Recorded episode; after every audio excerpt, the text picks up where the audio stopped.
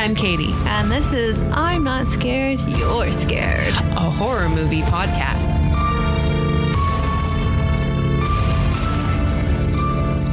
Hey, horror fans, if you like what you're hearing, follow us on Instagram at I'm Not Scared, You're Scared.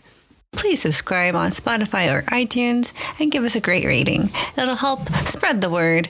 Thank you. Thanks for joining us tonight as we discuss. It's not The Conjuring 3, apparently. It's It is not. The Conjuring, The Devil Made Me Do It, released in two, 2001. Wrong. Nope. 2021. Off by 20 years. I'm very tired. Uh, I almost said boys and girls. See, I'm in like Oh my I'm in teacher mode. I mean, we Um, did just spend, what, 30 minutes figuring out how to set this up without our regular engineer. I know, right? I mean, I shouldn't say without because he was on the phone for I know. We set this up by ourselves. We didn't need any help. Nope. So Certainly didn't need, you know, hand holding and explicit printed instructions. and screenshots. Okay. So I'm Meredith. I'm Katie.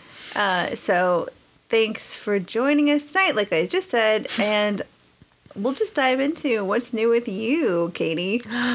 With me, well, we've talked a lot lately about our, you know, impending, the beginning of our teaching Impending careers. Yes, I, I was going to say that and then I backtracked. Oh. Um, but I thought I would rather share. Um, so this evening, uh, while we are recording, is actually one of the nights, the three nights a week that my husband has to drive my son very, very, very far for his hockey practice. And so they, on those nights, they are gone for, you know, the three or four hours. Um, and so my daughter, my horror movie loving daughter, is home alone on those occasions, which is not a big deal. She's often home alone, has been since she was, you know, pretty small. Not not ashamed to say it. Um, but sh this afternoon, she came to me and she said, um, "Can we watch Babadook tonight?" Oh. And I was like, "Oh, I'm I'm recording tonight." And she goes, "Oh," and she's like, "Maybe I'll watch it without you." I was like, "You want to watch it home alone?" And she was like, "That sounds kind of like just scare myself crazy. Like that sounds kind of fun." And I was like, um, "Okay." And then uh, it, we just kind of had a pin in the conversation, and so then I was feeding her di- or getting her dinner ready right before I was gonna leave, and uh, she goes, "Well, can we start it?" And I'm like, "Well, I have to, you know, leave in like 20 or 30 minutes," and she was like. Well, we can still start it, and I was like, "And you're gonna finish it when I go?" She's like, "Yeah." I'm like, "Okay." So Okay. yeah, we, I watched about the first half hour with her, and then I left her there to finish. but we did talk about, you know, she um, it will have still been daylight when she finished it, which I think will help a little bit. She won't be in like a dark house at, at nighttime. Although now as I'm saying that, I do recall that she asked me to turn on the kitchen and living room lights before I left, and I didn't. Oh no. Oh no! But I mean, truthfully, she will have finished the movie and come out into those rooms before it's dark anyway. So I'm sure that she'll be fine. Um, but it also um, was finally an occasion. So I believe this is the third third time she's seen the movie, mm-hmm. and there is one moment in it that is adult-ish that I had skipped the previous two times. But she is older; those times were a while ago, and under the circumstances, I was like, "Okay, I'm just gonna let you know there's one thing that I've you know skipped in the past, and I don't really care about anymore. It's just a little awkward."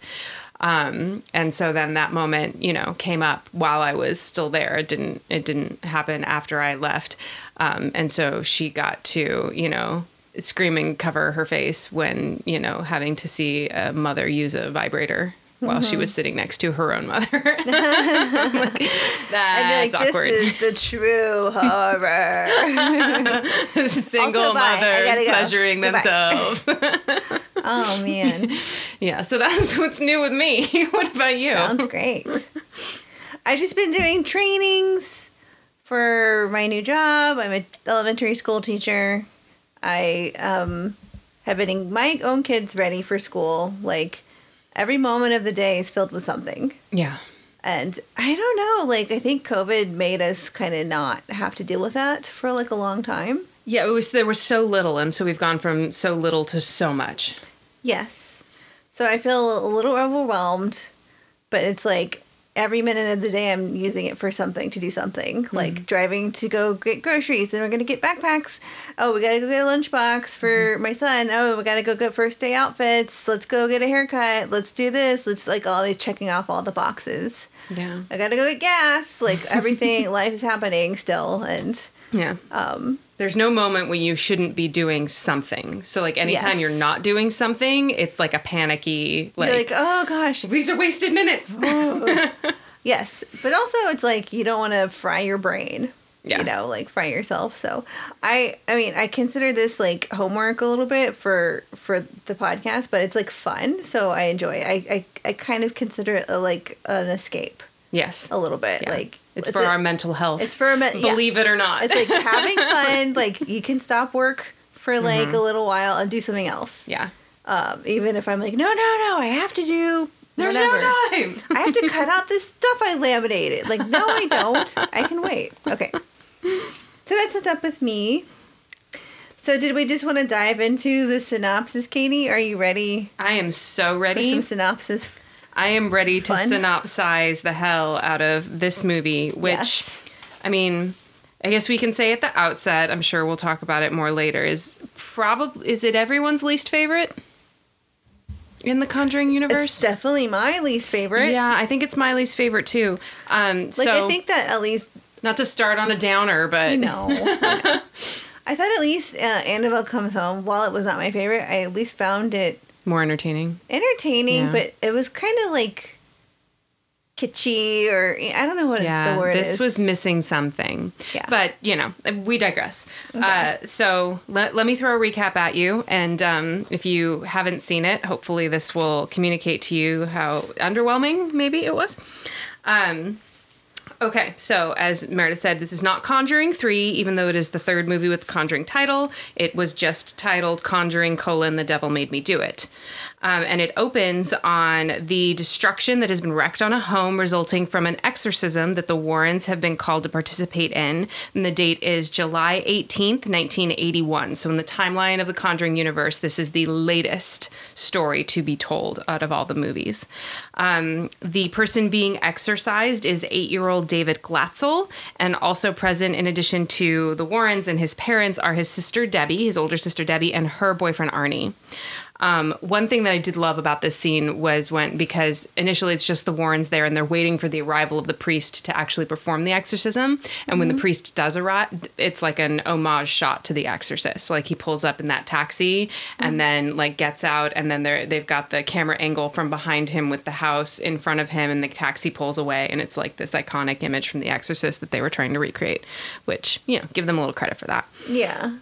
So during the exorcism that um, follows, uh, Lorraine at one point has a vision of just some random disjointed images that you know we don't understand as of yet.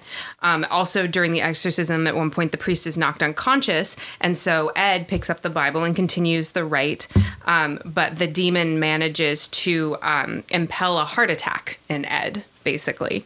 Um, and while Ed is, you know, struggling with that on the floor, Arnie, Debbie's boyfriend, um, begs the demon to take him instead of David because Arnie is, you know, this big brother figure to David and they're very close. And he's like Um, in his twenties, you know. Yes, like, and yeah. David's a little boy. David- yeah, just David's a little guy.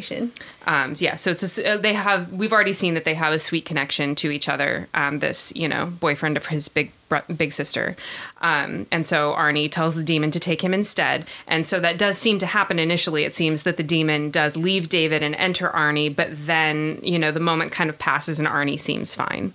Um, so everybody kind of you know deems the exorcism to be over at that point. So Ed is being treated at the hospital for his coronary, and we um, kind of see Debbie and Arnie where they um, work and live above this dog kennel, which sounds awesome.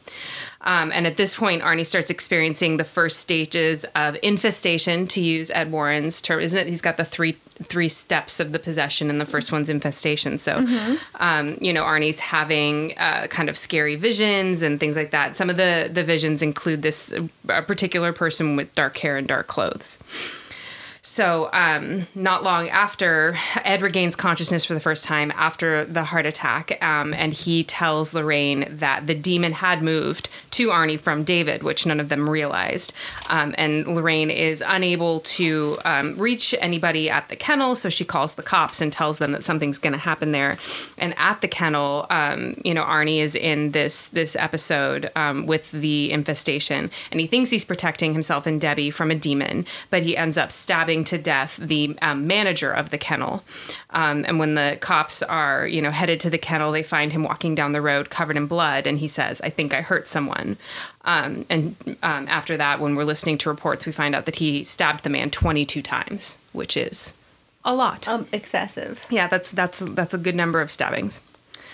Um, so next, the Warrens are visiting Arnie um, in lockup, and they're trying to evaluate if he is possessed because this is a story that he's telling. Um, but he's able to read from the Bible, and he's around religious items, and it's not distressing him. And so the Warrens determine that he can't be possessed now. But Ed acknowledges that he could have been possessed before when he committed the murder. Um, and Debbie is uh, totally standing by her man, and she swears, you know, that she was there when it happened, and it wasn't Arnie that um, that committed this crime. Um, now we meet uh, Arnie's lawyer, who's a dame, which I love. Like, I mean, eighty one. I know there's there were plenty of women lawyers by then, but it was a kind of a surprise still to see that. Um, and she's explaining to the, Warren, the Warrens she's going to refuse to use the possession defense. Um, Ed argues that it's been done twice in England, and she points out it's unsuccessful. Um, and at this point, Ed delivers his key quote of the movie, saying that the court accepts the existence of God every time somebody swears on the Bible to tell the truth, and it's about time they accept the existence of the devil. And so the Warrens, in an effort to convince um, Arnie's lawyer to uh, use possession, demonic possession, as his legal defense, they say, "Come on over to our house. We'll show you some shit. You want to meet our friend Annabelle, and then you decide." Um, and they're successful in convincing her um, to use that defense in court. Um, but now it's on them to figure out how to prove that he was in fact possessed. Um, so they revisit their records of David's possession, um, and that leads them to a room in the uh, Glatzel home. Um, and uh, then they explore under the house, and Lorraine finds this totem, um, like the kind that witches would use to invite an inhuman spirit. Um, and so they take a photo of the totem to this former priest whose name is Father Kastner. Um, and allegedly, he's the one they say, oh, he helped take down the disciples of the Ram cult, which is a little callback because we know that um, Annabelle Higgins, as an adult, was a member of the disciples of the Ram cult when she murdered her parents in the first Annabelle movie. Um, so They're fa- all wearing their white jumpsuits. that's right. It's a pajama party. Um, so Father Kastner um, is very helpful. He takes them down to his super creepy Saw style basement, um, which we learn is kind of essentially his own version of a relic room where he stores all of the materials that he gathered in all of his research in um, satanic cults uh, when he was involved in those sorts of things. Um, uh, but at this point, we kind of cut to the image of an altar that is that contains a lot of the images that we saw earlier in Lorraine's visions, and the black-clad person that Arnie had seen in his visions. Um, and then Arnie is attacked by spirits in jail, um, which you know we interpret as the result of the conjuring that's being done at this altar. So the person using the altar is still targeting Arnie. Um, Next, the Warrens visit a homicide detective in a nearby town who recognized the photos of the totem that um, they were circulating uh, from a case where two girls had disappeared, um, and then one girl had never been found, and the other's body was stabbed 22 times. so we're like, coincidence? "Hmm, coincidence? And also, so. how exact is the counting of stab wounds when it's that many? I don't know. Could be tricky. They have their ways. They, well, that's true. I'm not a professional. Neither am I. So um, the homicide detective takes the Warrens to visit the site where the girls disappeared, and Lorraine's vision uh, leads them to the body of the missing girl um, that is in a water-filled quarry. Um, it- back in jail, Arnie is still being plagued by the infestations, and he's put on suicide watch. And the well-meaning chaplain gives him a bottle of holy water. Mm-mm, Probably not a good idea. Um, next, Lorraine comes up with the idea of using the corpse of the girl that the that was found in the water-filled quarry to connect to whoever is summoning the demons and cursing people. So she and Ed break into the funeral home. Um, and while holding the hand of the corpse, uh, a real-time vision of the witch manipulating Arnie to in prison to cut his wrists with the holy water bottle that he broke. I mean, who saw that coming? Yeah, we're all like, don't do it. He's Don't like, do here you go. so Arnie does survive this uh, suicide attempt, um, but everybody knows the the witch has to finish the curse, and um, the way to break it is to destroy her altar. But they don't know where the altar is. Um, so, uh, Ed, but that at that point, Ed has another um, heart attack episode. Um, well, they think it's a heart attack episode, and that ends up being his own possession by the witch, um, and during which he almost stabs Lorraine to death. So now they know that he's being targeted by by this witch as well. Uh, so everybody's determined to find the location of the altar so it can be destroyed. Debbie and the chaplain are keeping watch over Arnie in lockup. Um, Lorraine turns to the home of Father uh, Kastner with um, to get help with a translation from one of the um, old Aramaic materials that they have. But soon after she's left to go to Father Kastner's house, Ed realizes from the clues that they've been poring over that the witch's altar actually is at Kastner's house. So, you know, he races over to rescue her. Um, she unwittingly returns to the saw basement, um, and the and Father Kastner shares with her the existence of this secret daughter that he fathered while he was in the priesthood, and her mother died in in childbirth. So he raised her in secret. Nobody ever knew that he had this daughter living with him. And Lorraine figures out that his daughter is the witch that's cursing everyone. Um, so Father Kastner sends her down a passage to a location of the altar. Um, and then right after Lorraine heads off, the witch appears and oh, slits her poor papa's throat. Yeah, I don't know. It was a little, it was a little aggro. Well, I mean, he's had- like, oh, I love my daughter. And she's like, Brad, gotcha. And you're like, well, okay. I guess. I don't know. It just seemed like on timing. Like, they're cool, they're cool, they're cool. Cursing, cursing, cursing. Oh, no, not anymore. Not like, anymore. Now that Lorraine's here. we got this get- bimbo in we here. get action happening, so I'm to cut you. will cut you. Um, so now they're, you know, in these tunnels beneath the the farmhouse. The final struggle takes place between Lorraine and the witch as Ed is trying to come to her rescue, um, and he's pulled into the, you know, the struggle between the other two as well. Um, while a possessed Ed is attacking Lorraine, um, the witch starts resuming her curse on Arnie, um, and so we're cutting to see, you know, him struggling in jail, and Debbie and the chaplain trying to keep him safe um, as he's fighting the possession in jail. So um, Lorraine manages to coax Ed out of his possession, so he kind of comes back to himself, and he destroys the witch's altar, which releases Arnie just in time before he cuts his own throat. Um, so hooray, Arnie's Arnie's safe. Um, and because after the altar is destroyed, that means the witch failed to complete her curse. The demon comes and takes her soul instead, because demon gotta have a soul. Yep. That's what I hear For for Satan. for Satan. Satan wants the souls. We all watched Constantine. you all know. Hell's full of souls. I souls guess. all over the place. um, so yeah, our closing scenes are you know Ed adds a goblet from the witch's altar to his artifact room. Yeah. Um, where it's this point, it's kind of like okay, well this is a souvenir collection now because like the goblet's not possessed. It's not harboring a demon. It doesn't need to be kept safe and blessed. He just wants a little memorabilia from his his experience He's this like, time I've around. seen some shit. I have had two heart attacks. I deserve this from goblet. bride.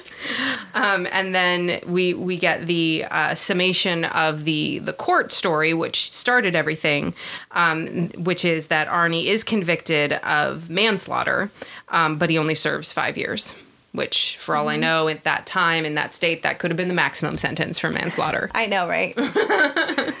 we learned so much from my favorite murder. Like, right? like you get like for assault, mm, that'll be two months. Two months, You'll pay a fee of a hundred dollars. We're like, what? You can stab somebody and and we're gonna give you your gun back. here's your gun back though for Yeah. for shooting horses if you need to. What? Okay. So yeah, that's um, that's my summation of Conjuring the Devil Made Me Do It. And Mm-hmm. Meredith, was it scary? No. Aww. I don't know. No, I- well, you're right. It wasn't. I don't. Th- I didn't find it scary, but there were. I think like a few scenes I enjoyed, and I think that it was pretty much only the parts with little David because I love the actor who plays him. He was Mm. In The Haunting of Hill House. yeah, he plays little Theo. He plays not the Theo. twin. The tw- Yeah, um, Luke. Luke, yeah, that's it. And he's just so cute. He's so and He's cute. such like I love him. So, I- mean, honestly, that kid kind of redeemed the movie. A little Yeah, bit. he's the was like, only reason that you.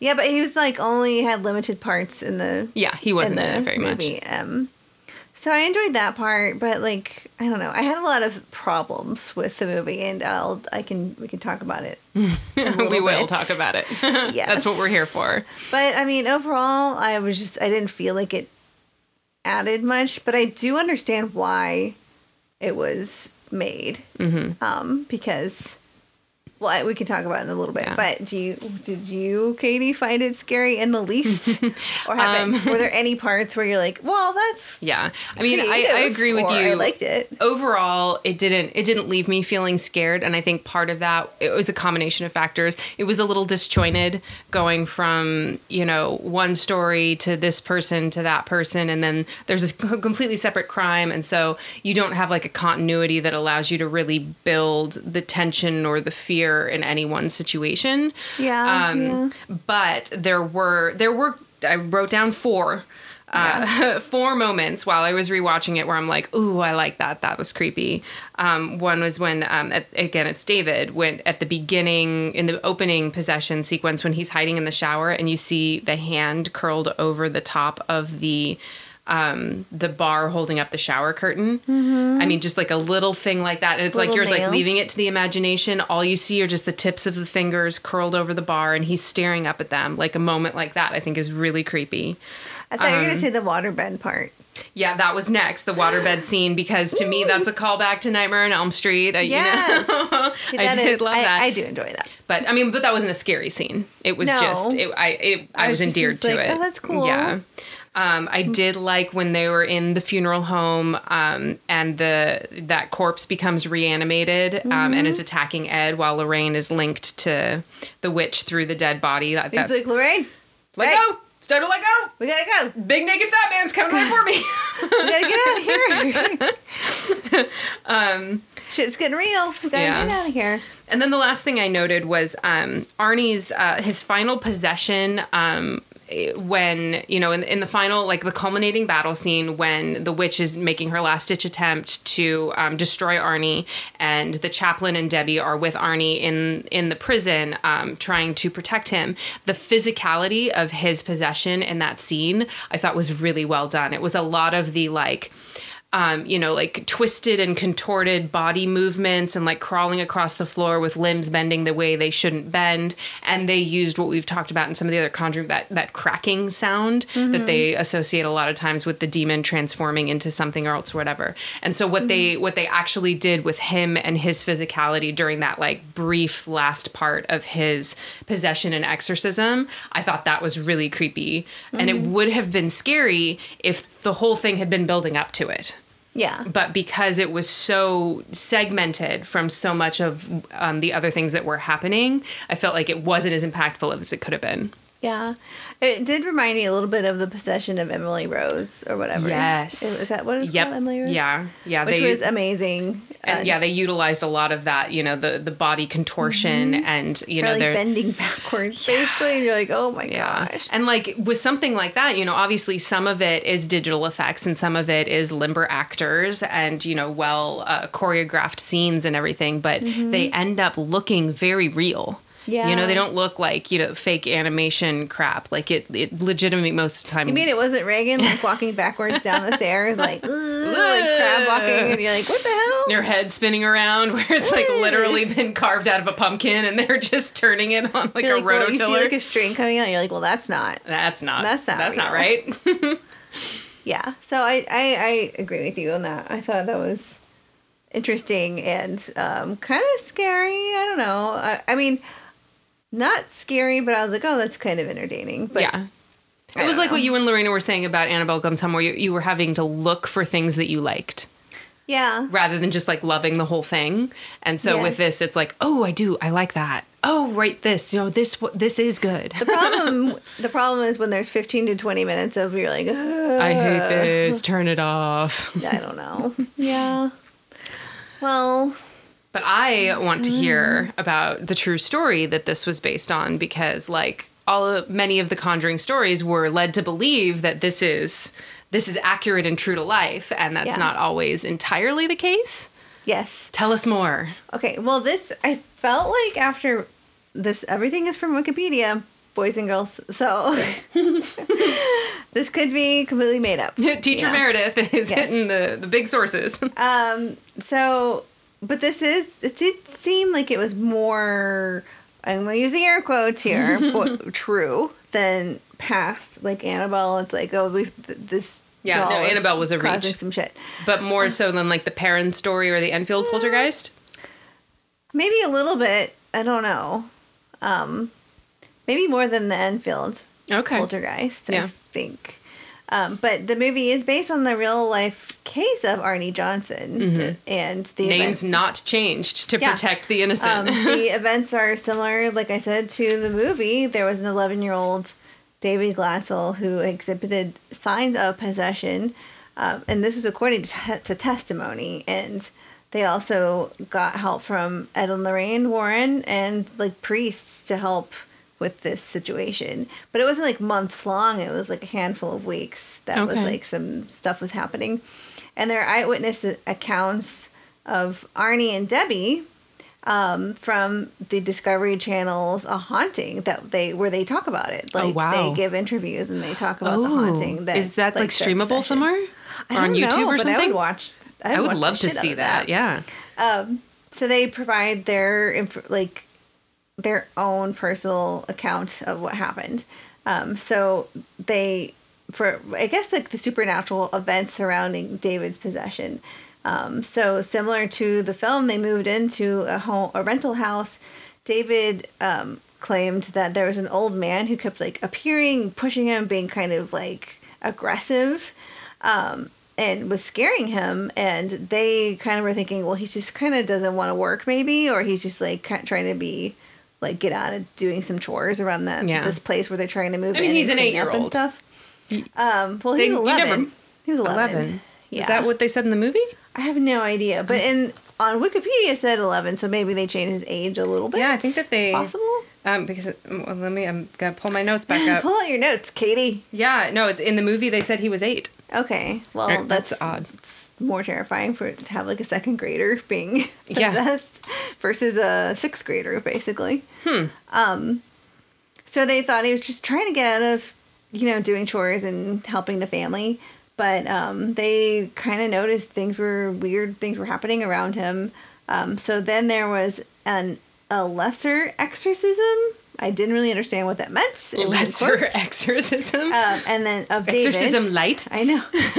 uh, Lorraine was there. She was set. She said that uh, David levitated. He stopped breathing, etc.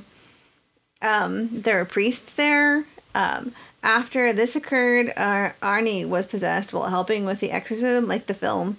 Um, he was attacked a few days after that. Um, and this is what he said in the um, the Discovery Channel show. He Okay. was like, Yeah. uh, he was attacked after um, egging the demon on um, to kind of like like leave this kid alone, basically. Yeah. yeah And so he was driving one day, a few days, like a few days later, and it caught it attacked him, this entity, and caused him to crash his car.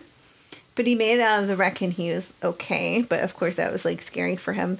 Um, and then he was a, he was like checking on another rental property, and he was at this well, and um, he encountered the entity again, and he said that's the last time he recollects being kind of lucid Okay. before like this possession happened, Yeah.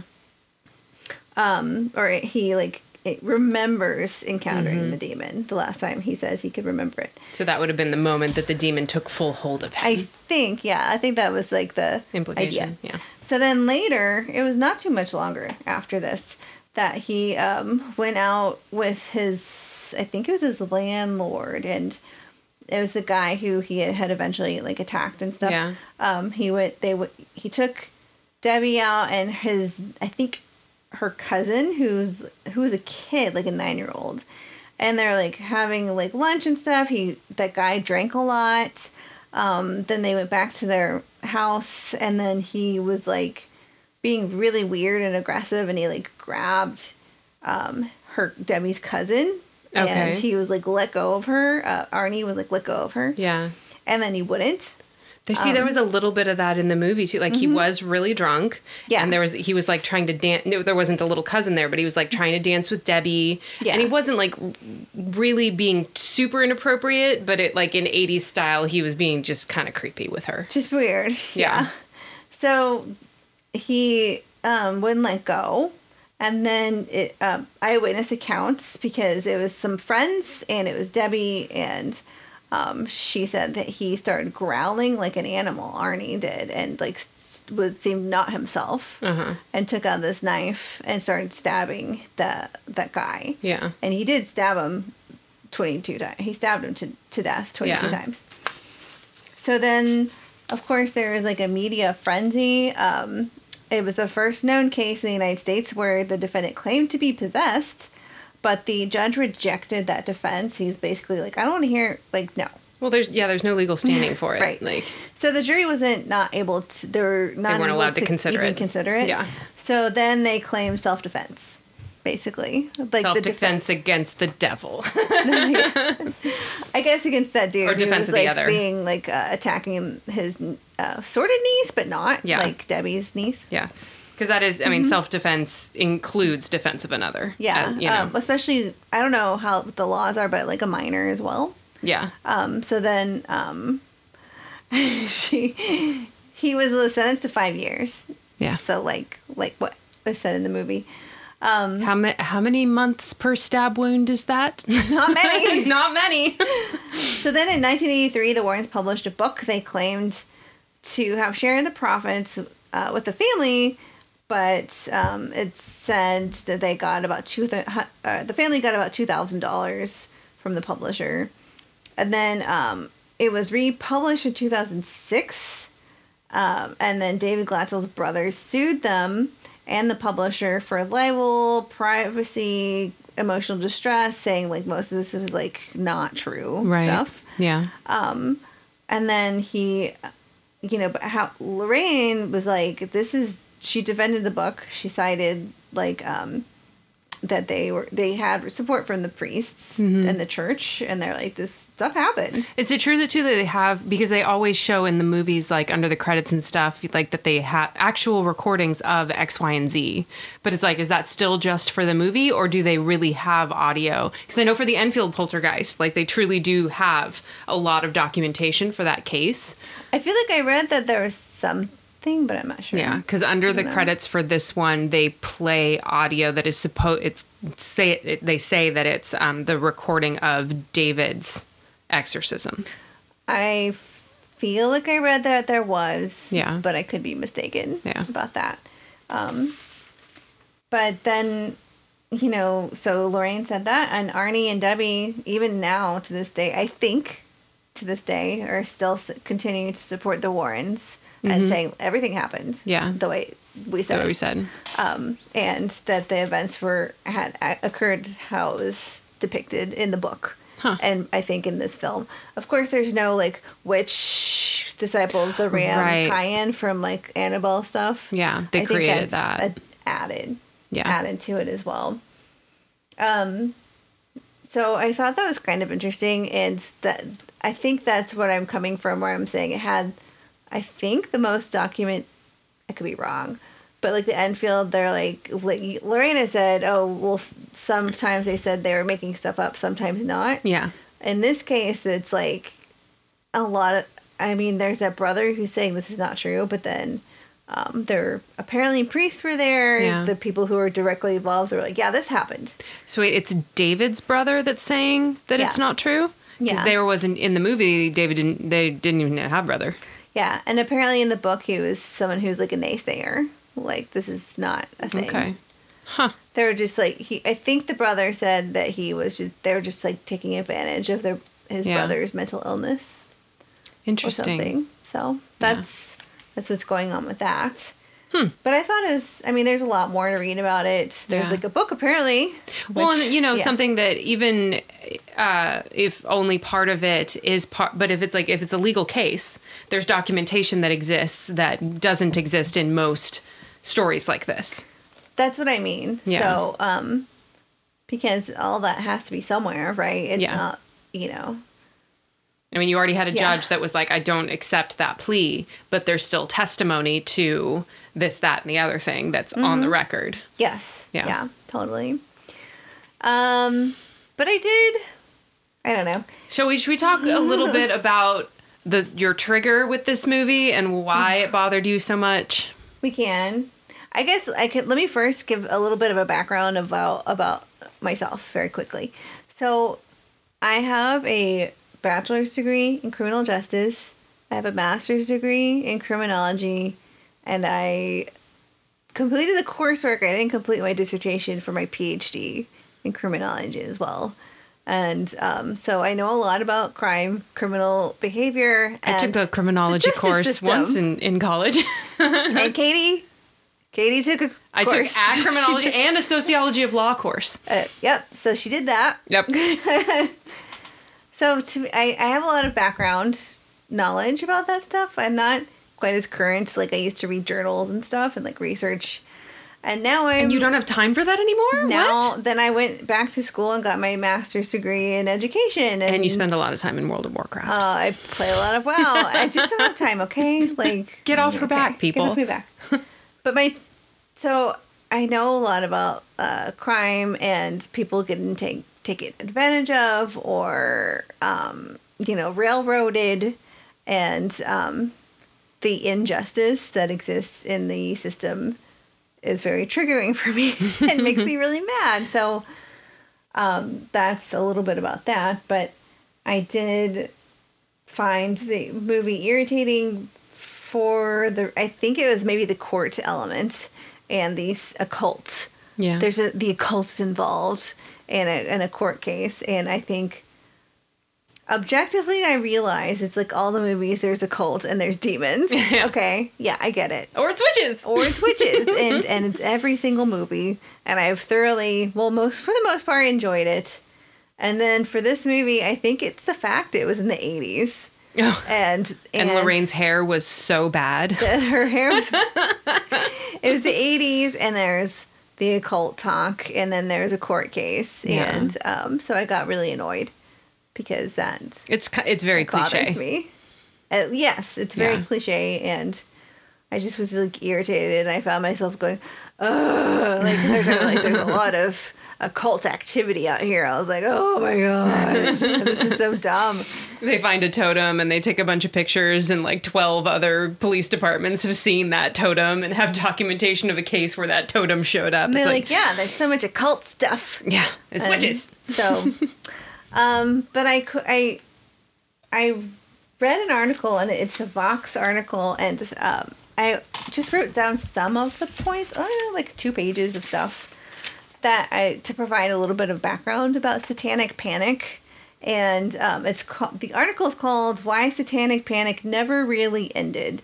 Um, I didn't. I don't really go into how it didn't end. It still exists because there's still like Pizzagate and there's QAnon and all this conspiracy, and it does involve a lot of satanic Satan worship, killing children, Hollywood people eating stuff. babies. Yeah. Yes. Um, so that very much is still exists and is is present, but it really, um, it kind of created a lot of problems and ruined people's lives in the 80s and 90s.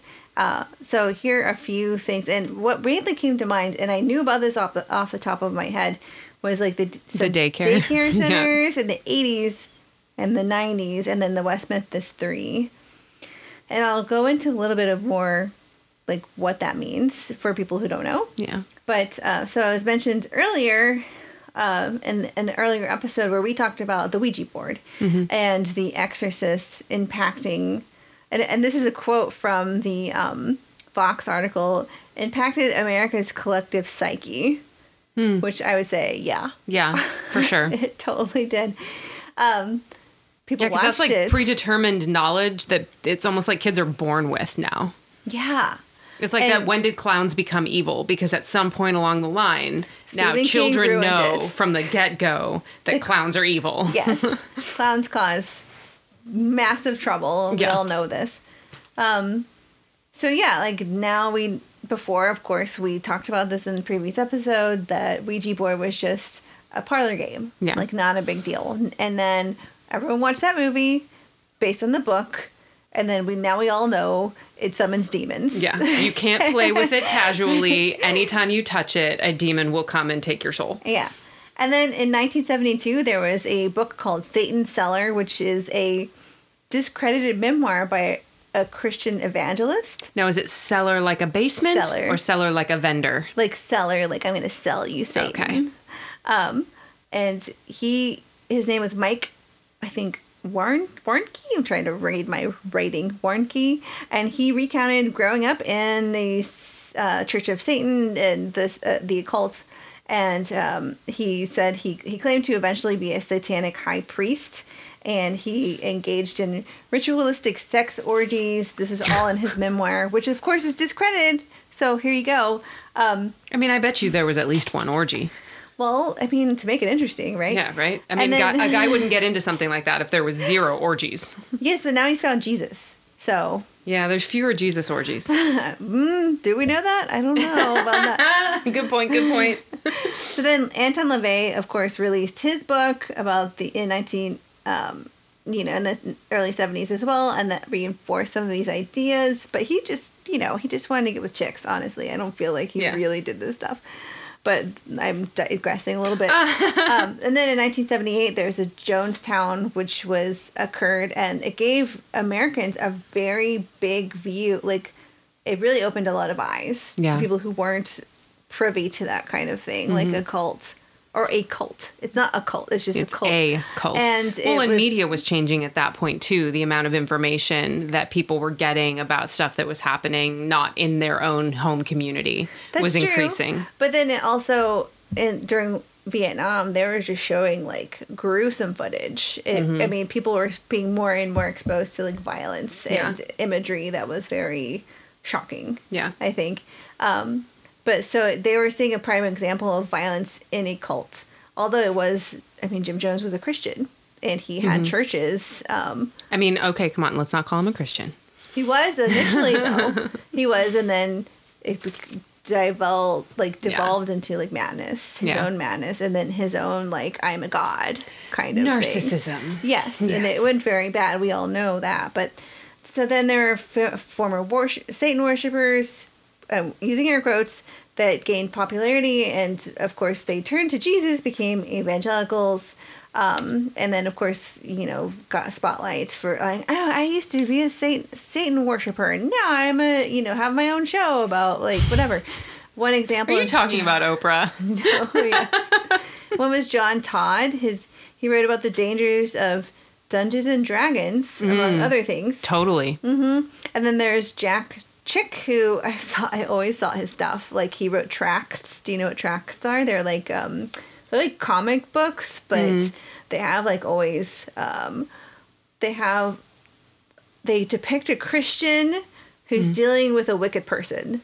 Oh well, And yeah, okay. Because my my frame of reference for tracts, it's so I grew up with a lot of Mormon friends. There's a lot of Mormons in Sacramento, Mm-hmm. and that's I mean, a tract is I mean it's just a general term for any you know dissemination of information about something. And Mm-hmm. so when Mormons go door to door to to try and you know teach people about the Mormon Church, they they call that tracting. Tracting. Okay. Yeah. So these were, but this was his publications. Yeah, so he- yeah, he tracts, but- but they were personalized more- it. Yeah, they were more like comic book. Yeah, more fun.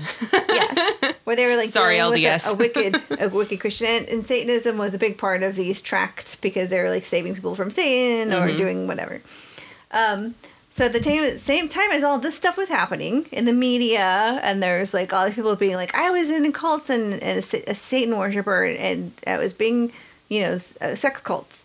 Um, at the same time as this, there was also serial killers that were being like gaining, gaining like media coverage prominence, and that included Zodiac, The Alphabet Killer, Ted Bundy, John Wayne Gacy, The Hillside Strangler, uh, David Berkowitz, and uh, The Green River Killer. I mean, all these didn't help Yeah. the situation, right? They Yeah. kind of like escalated tensions for The news must the have been crazy tension. there for about 15 years. Yes, and they their tensions were high, and then the people, the public's perception of safety um, in their community Yeah. was really impacted. So go to the '80s. There's stranger danger, and you're not safe in your own neighborhood. These like ideas that were really prominent. Um, there was, of course, the Tylenol murder murders, where I don't know if people know about this. I mean, you probably do. Like Yep. where someone Still technically unsolved, but Yes. pe- people think people it. theorize who Yeah. they think it did it. But for those of you Wait, who is it Bundy know, or no, the Unabomber? They think it was. the Unabomber? Yeah, they thought it was Kaczynski. Unabomber. So people are. There's a reason now that there's sealed Yeah. containers now of different medicines. Yeah, why when you open something from the store, if it doesn't have an airtight seal on it, Yeah. you don't put it in your body? Yes, exactly. but back in the 80s, that didn't exist. No, people like, just, grabbed food open. out of a bin and just put it in their just mouth. chomp it down. it's free. Um, and then people took Tylenol, and I can't remember where it happened. Was it Chicago?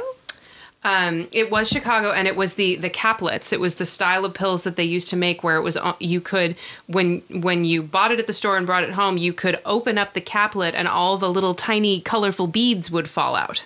Yeah. So um, that was why they were able to be tampered. It wasn't just that the bottles were able to be tampered with, but the pills themselves could be opened, Mm-hmm. Yeah. Mm-hmm. have something added, and then closed back up. Yeah, so no one would be Yeah. any the wiser. Because I remember those commercials when we were kids, where like in the commercial, the animation would be of the pill opening up, the two halves opening up, and all the little you know pebbles from inside falling out. all the medicine. Doing all the magic to your body, Will but that's literally headache. yeah, or, maybe you'll die. You'll die. but yeah, they don't make those kinds of pills anymore either. well, so people were uh, poisoned and died. Yeah. From like randomly. Quite a few people It was so random. over a very short period of time. yeah, and no rhyme or reason. No one. Yeah, they were from unquote, different um, batch numbers from the plant. Like it was, They had no idea, so Yeah. people were flipping out. they've never um, solved that conclusively. So we have that. Then there are fa- faces on milk cartons for people now. Like Mm-hmm. here, kids are being snatched all the time. Everybody Yep. Faces. Enjoy your breakfast. Yeah, I know. then there's HIV, AIDS coming, and all of this im- misinformation about that. Yeah. Um, So all of this kind of created the perfect storm for hysteria, and of course the media didn't help in the least. This is all making COVID seem like not that big a deal. I know. so if, I remember like seeing this uh, like on a commercial. For, uh, I was a little kid, but it was Geraldo Rivera, the devil worshipping, um, exposing Satan's underground. Um, it was like a 2020 kind of deal, Yeah, like special, and they had a ton of these um, exposing the occult activities happening all across America. well, and when did um like you know America's Most Wanted and Unsolved Mysteries and those those shows all like came came to prominence? In the 80s. in- yeah, in this time period too, mm-hmm. because there was just so much material for them to work, and people. Yeah.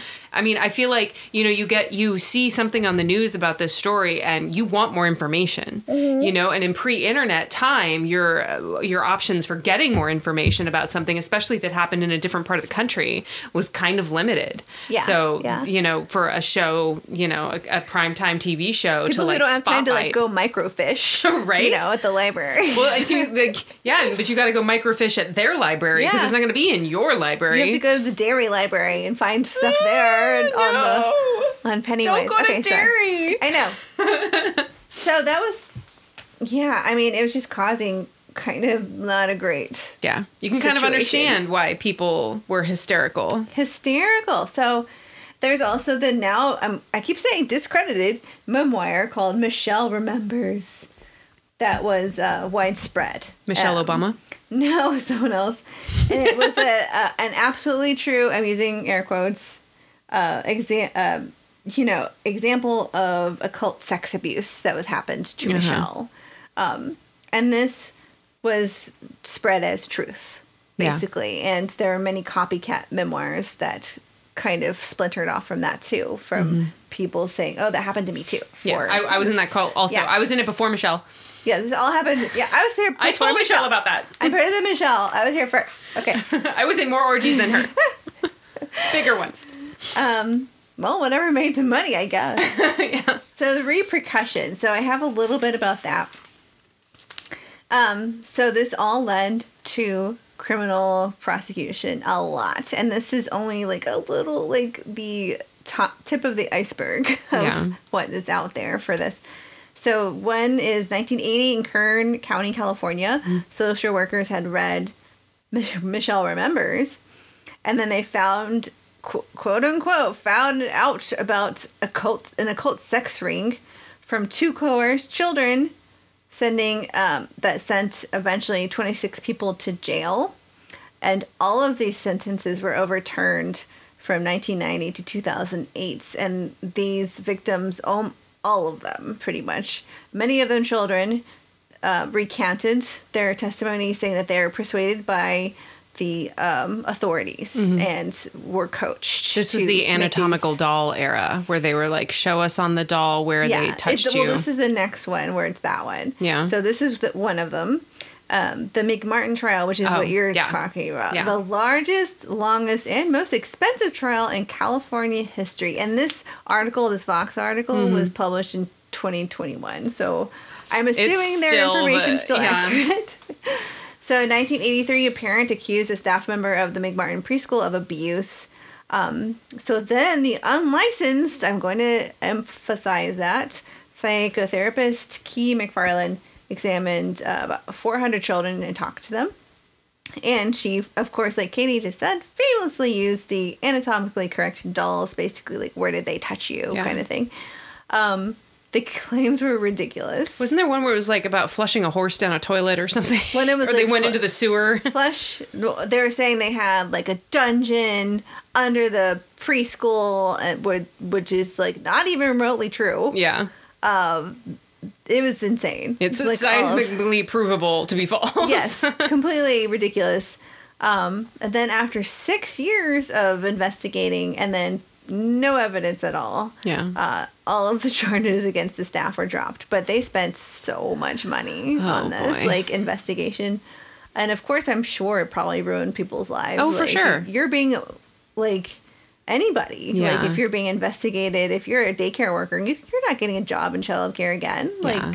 that's not going to happen so and then in the 1980s there were seminars that um there let me go back there are a ton more um, examples of of these kinds of things. Most importantly, which I'll go into in a moment.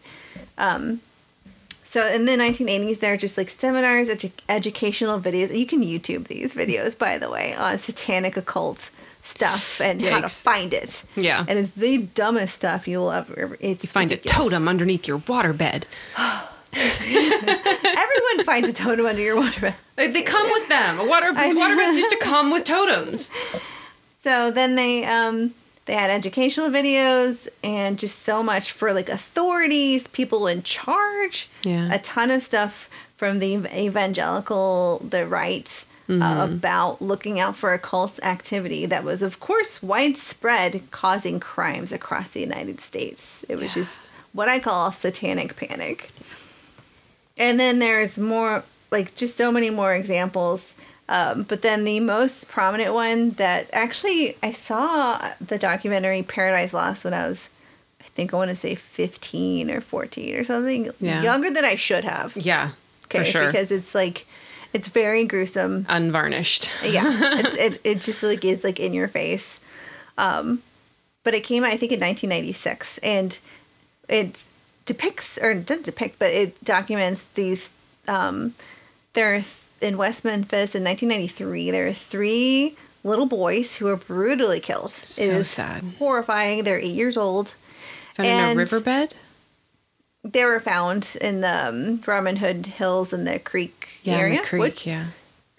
so that's that was awful. Okay, but then basically based on rumors and hearsay and absolutely no evidence, physical evidence, of DNA or otherwise, um, with the very much persuaded one like confession um, of one of these teenage boys who has had a or he's still alive he has a an iq lower than 70 where he was uh, grilled by by detectives. Um, these three very um, they don't have a lot of money and resources um, one of them kind of he wears like Metallica shirt. He's kind of gothy. Yeah. Um, and he has a reputation for just kind of being like a little bit of a troublemaker, a guy who's like he wears like a dog collar. He's like very like metal. Um, and like everyone lots of young people. yeah. And he has like all, all, of this rumors kind of followed him around and there was a guy in the police not a police he was in the police force he was somebody who was kind of like a social worker sort of situation um but he had basically a hard on for for Damien Echols, like just being like if there's trouble it's probably him Yeah. like he couldn't like let it go Right. so then he was like this happened this horrible crime it was probably him Yeah. and they basically made it work like for for the him to Yeah. get him and his friends to get tried and convicted Mm. of this and then um they were in prison for 18 years then they got to do the alford plea where they pled out basically saying they did it which is not true but Yeah. then the state says they probably didn't it's a weird kind of plea Yeah. Because it's But not the same thing as a no contest, right? Because a no contest is you have the evidence to convict me, and I acknowledge that. i don't know i'm not sure The, the legal nuances might be beyond us in this moment, being I think unprepared. in this moment. but I know that Alford plea, they're like, you basically the state's like you can't sue us. Yeah. Essentially, we don't owe you any money for for this. Mm-hmm. Yeah. We'll this- let you go, but you know you did it, and we're going to keep saying you did it. Yes, but we also know you didn't. Yeah. So we're going to let you go. so they got released in 2011. There's actually I follow Damien Echols on Twitter, and really? yeah, he's like, or was it Instagram? I can't remember, but it's like um he's suing the state because they lost all of the evidence, DNA evidence from that crime. Yeah. basically i think the part that infuriates me the most about that is that three little boys were murdered and i feel did like it whoever did it just got just away, got away with, with it, it. 100% because these boys there's no way Yeah. it's basically impossible that they they did this Right. Um, i think That's, that's, what I'm saying. Is, is there someone out there? oh maybe yeah. still today. I mean, maybe this person's dead by now, but maybe yeah you know, could still be out there today with that secret. yeah and it's it's just wild Maybe maybe multiple people know what really happened yes and never said a word. Exactly. And it wasn't like it just seemed very premeditated, just like the whole Yeah. way the crime happened and It was so. And cold. It was just yeah, brutal, very Yeah. brutal and and horrifying and and tragic for the three little boys and then the three teenagers who were just Yeah. railroaded. Yeah, it's Um, one of those things where you, you already had these victims, and now we're piling more victims on top of those victims. Exactly. Exactly right.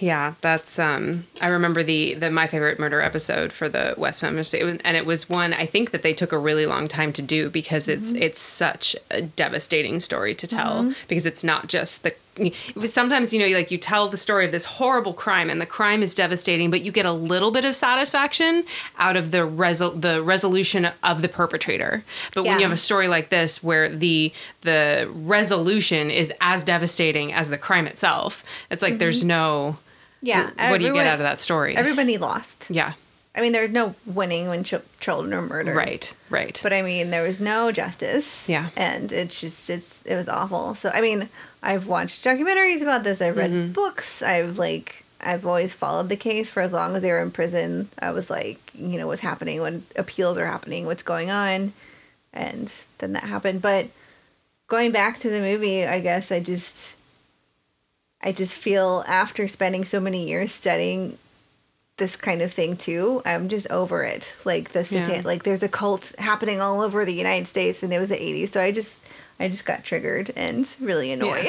and then I was like, I hate this movie. and There were probably uh, plenty of people with your educational background out there that felt the same, and then even more people with no knowledge base about the topic at all that, you know, didn't see it that way at all. Possibly, yeah. Maybe. you know, I mean, I'm sure there are people out there that have never heard the term satanic panic. maybe. It's hard to imagine that they're big horror movie fans, though. Yeah, I don't know. I don't know. So that was all I wrote, um, talked about or found out or want to share. I mean, I could Yeah. go on and on and Oh on yeah, and no. on about this. You could write books, and they have. There are books, and I'm not going to write There are them. books and documentaries. and I don't have time. Nope. to- and to you do that's not what you're here for. This is a horror movie podcast. Exactly. But um, yeah, I don't know. I think that I enjoy the movies as long as they stay away from like we're going into crime or prosecuting people based, and then we're talking about satanic panic kind of stuff. Then Yeah. I I get mad and. You know, maybe the, the Conjuring universe needs to go back in time, not enter the 80s and 90s. Yeah. Yeah, there's there's a little bit of an innocence around the stories from, you know, the earlier movies that just seems very quaint and charming. yeah, yeah. oh, it is a spooky ghost. I know, I know. So if they start getting into people like this is he works for the police department and he's an occult expert, I'm like, oh, God. the eye you got rolls. your email, you got your PhD from the mail. Like that doesn't count when you like wrote in for your your degree, which by the way happened in the West Memphis Three uh, trial. But anyway, so um, moving on. yeah, not not to dig deeper into that. Um, so do you want to do your parent?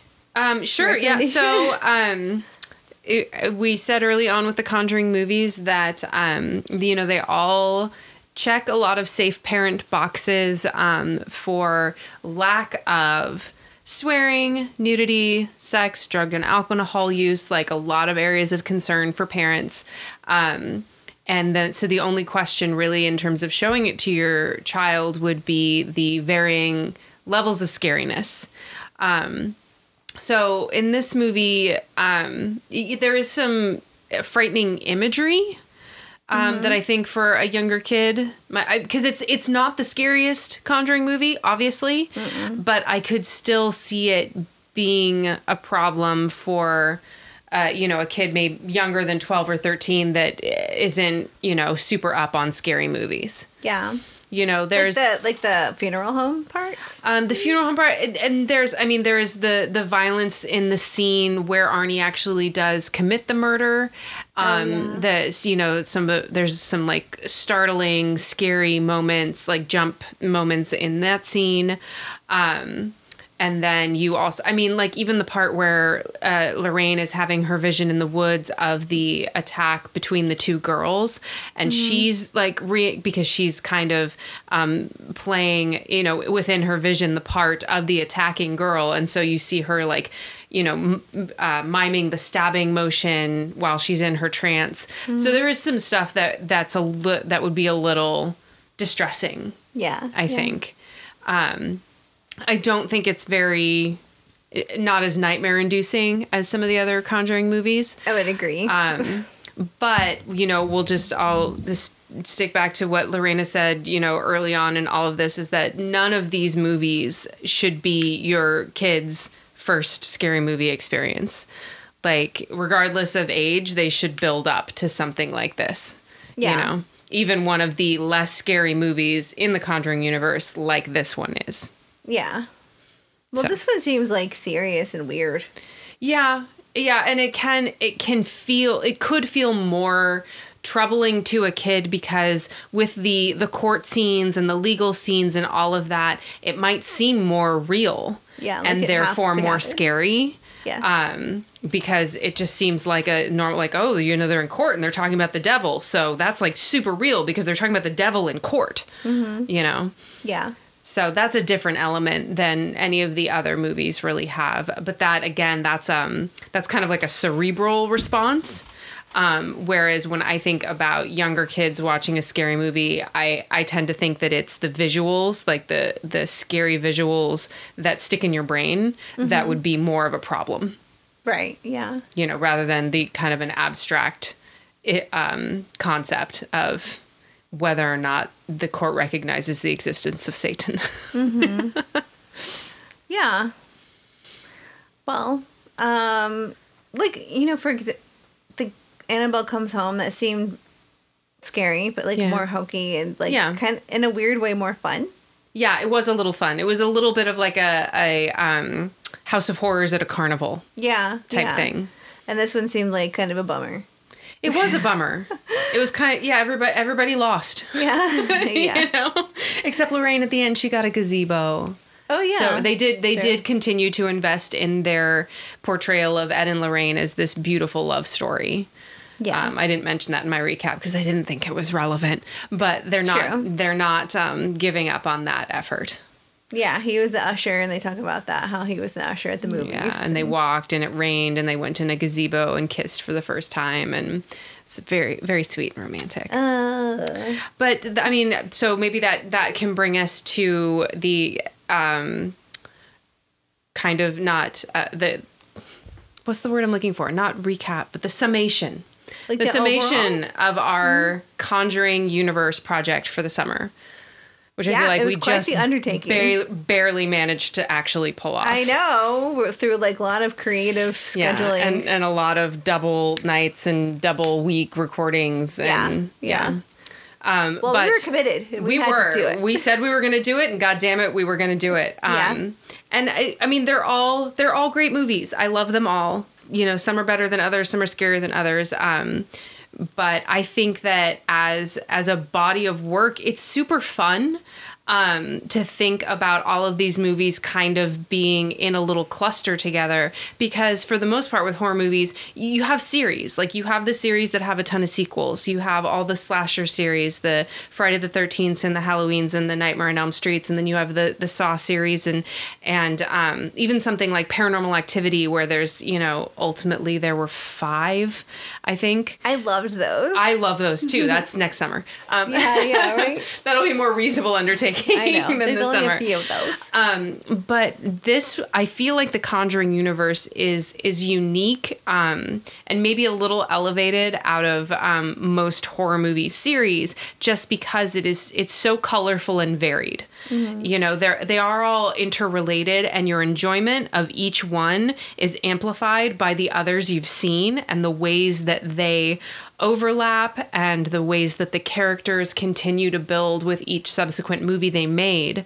Um, in a way that kind of goes beyond just a standard like you know th- this is the first one the second one the third one the fourth one because they did take the detour into Annabelle and they had the kind of offshoots with the nun and La Llorona and and um, but it was all still feeding into this this same very rich story um, collection Mm-hmm. and so I think that that's I think that's what I love about it even though not all of them were you know five star movies Right. I love the collection as a whole Yeah. And I think I agree. I mean, it's like um, you really enjoy as a viewer if you've been watching since the beginning, like these movies as they've been mm-hmm. coming out. Like you'll notice an Easter egg or or something, Yeah. or like a little snippet, and you're like, oh, you know, I really, I really like it. And overall, I feel like the Conjuring movie like universe has added to the genre. Definitely I, love the storytelling. I like and Lorraine Warren, not in real life, but like the characters. the characters. i love that patrick wilson is just dominating in our horror movies these like this past like 10 years Oh yeah, Insidious. I'll watch that Oh. uh-huh, all the time. yeah maybe that's i mean i didn't love how they made both of them but patrick wilson they made him look old in this conjuring movie i mean they had to Oh, make him look old in insidious 2 when he was like rotting from the inside Oh yeah. but in this one it was too successful i was like he's not getting old is he I mean, a little bit. let's like let's not talk about that It's okay. it's all right. patrick wilson But I mean, I love these movies. I'll I'll go re I'll re rewatch. You know, few, every few years, I think, yeah and I think they add to it. And yeah um, I still have yet to get the boyfriend to watch any of them. really No, he's not watched. He hasn't watched any of them. But he doesn't have a problem with scary movies. It's just those he hasn't seen. Honestly, I think he doesn't like them. How does he know if he's never seen them? I think he's watched some, but I don't think he enjoys them. He's just- Let's force like, them down his like throat. them." You know, I'm like, oh, I, all Halloween month, I didn't, or uh, October, we didn't watch any like Halloween movies because every time I'm like, can we watch whatever? And he's like, Ugh. I'm like, come on. Eventually, we watched Halloween, like the Right. newer, the remake. Yeah. And he was like, "Oh, that was way better than I thought it would be. Yeah. Well, it's like, phenomenal. know. I was like, it's very well written and it's funny when it's supposed to be. It's Yeah. scary. It's it's great. Yeah. I think It's I, like modern, but it's classic. yes. Yeah. So I think that going back to the Conjuring universe, a lot of what I enjoy is they take old formulas like the original Conjuring, a haunted house Mm-hmm. situation, um, and they make it fresh and new with like new great writers elements and, yeah. um, yeah. well and they just maybe that's part of also the the ones that didn't hit quite as well is because the strength of the strongest conjuring movies is the characters that they create you know they mm-hmm. they did a really great job casting almost every role in all of these movies and the characters that they create like going back to the first one with the Perron family and Ron Livingston as the dad you know Lili Taylor as the mom They're like, fantastic. they're all and then you know the our fuller house friend as the cop like every casting choice they they built a character that you cared about and you liked and you were invested in and you got to know them and that's once once that's happening like the story can just happen because you're there with the people Yeah. you know you've yeah. opted in to to the people and the relationships that are there and i feel like they did that really well in in all of these movies obviously some more better than others but Yeah, yeah. Yeah. I think that's why I enjoyed too. And like in Annabelle, um, even though in Annabelle, like her husband is sort of like, oh, I don't know, like he seemed a little Yeah. not sure, but, sketch. but he, she was like, we can't go back to that house, and he said, okay, yeah we won't We won't. I believe you and uh, he. I I just feel like in a lot of these movies and pe- the way people act and react and how they treat each other Mm-hmm. is so different from a lot of other like movies that we have encountered yeah where they're making terrible decisions and treating each other like crap. Yeah. and not having each other's backs. Yeah. Um so then like the whatever demonic forces they're struggling against um, are then coupled with the interpersonal struggles they're having with people who don't believe them or don't trust them or are skeptics or whatever. Yeah. Yeah. So that's also i think a part of why i enjoy these movies so much. people are like i don't know like the mom and uh, conjuring 2 she's like what the heck's going on? Then she's like we gotta get the hell out of here you Yeah. know uh, well, and then she goes to the neighbors, and the neighbors are like, "Yeah, this shit's happening. yeah Like we know this woman. She's our friend. We care. We care about her and her children, and this is what's happening in her home. Like somebody if- help her." exactly and if she's saying it's happening it is Yeah, like we're not saying she's crazy and i don't know Yeah. it's just it's it makes for good storytelling and Yeah. it makes me care about the characters because also i think the trust you see people have in each other makes you as the viewer think that um this person's reliable Yeah. and this person's This not is- like a flaky person this is someone who's like a prominent part of their community and if they are saying that stuff is happening to them they're Mm-hmm. you know it's you know not nonsense yeah. Well, and that's I feel like that's the the strength of and and this is possible that this was the case in real life as well, but definitely in the movies, like the strength of Ed and Lorraine is that they just showed up and said, "We believe you." yeah You know, him and me, both of us. Yeah, we know you're telling the truth. sure yeah you know and if we find out that it's pipes then maybe it's pipes but we believe you that something's happening and we're going to find out what it is exactly yeah so in culmination if you are a horror movie and lover you enjoy it maybe you've kind of gone away from it and you've been watching other marvel. Has been your yeah world yeah you got you got distracted by marvel there for Sure, about yeah. 15 years. Yeah.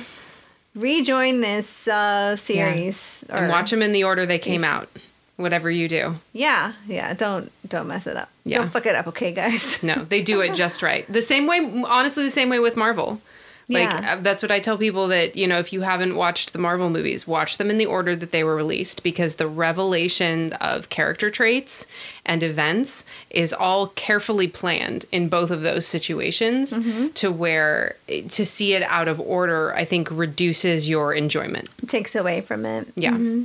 Yeah. So we hope you enjoy them and watch them, and I hope you have enjoyed Our discussions to of them. Maybe love them or not like some. maybe. Yeah, I was well. sorry. I was usually the naysayer. I apologies, but also no. I Well, it's funny because in book club, Lorena's always the naysayer. I know. But in, in our so far in this podcast, she she she loves uh, more of them than you do. I know, I know. Okay, so for next time, we are moving away from The Conjuring because we watched all of them. there are none left. There are none left. and summer's over, people. yeah, we've got stuff to do. One single tear running down our face. I know. um, we are going to be watching and discussing Lights Out, Yes. which I'm so excited. I Oh, it is that movie. so such a great. and I, I was just gonna look what um because it's not it's fairly recent. I don't have the year that it was released in the top of my head. I'll look it up now, but it's not Mm-hmm. it's not a very old movie. So no, I don't think so. if you if you haven't seen it, definitely watch it before we talk about it because Yeah. it's it okay 2018. Yeah, it's Yeah. it's it's pretty recent. Um, so you're not going to want to listen to our discussion without having seen it No, it's it's fantastic. great. I'll have to tell in the next episode when we talk about that movie about I was the driver and I took everyone to the movie that night to go watch it. Oh, that's So right. that was mm, that was delicious. that was a great great night. Um so yeah, check it out, and we will see you next time. Thanks for listening. Thanks. Bye. Bye.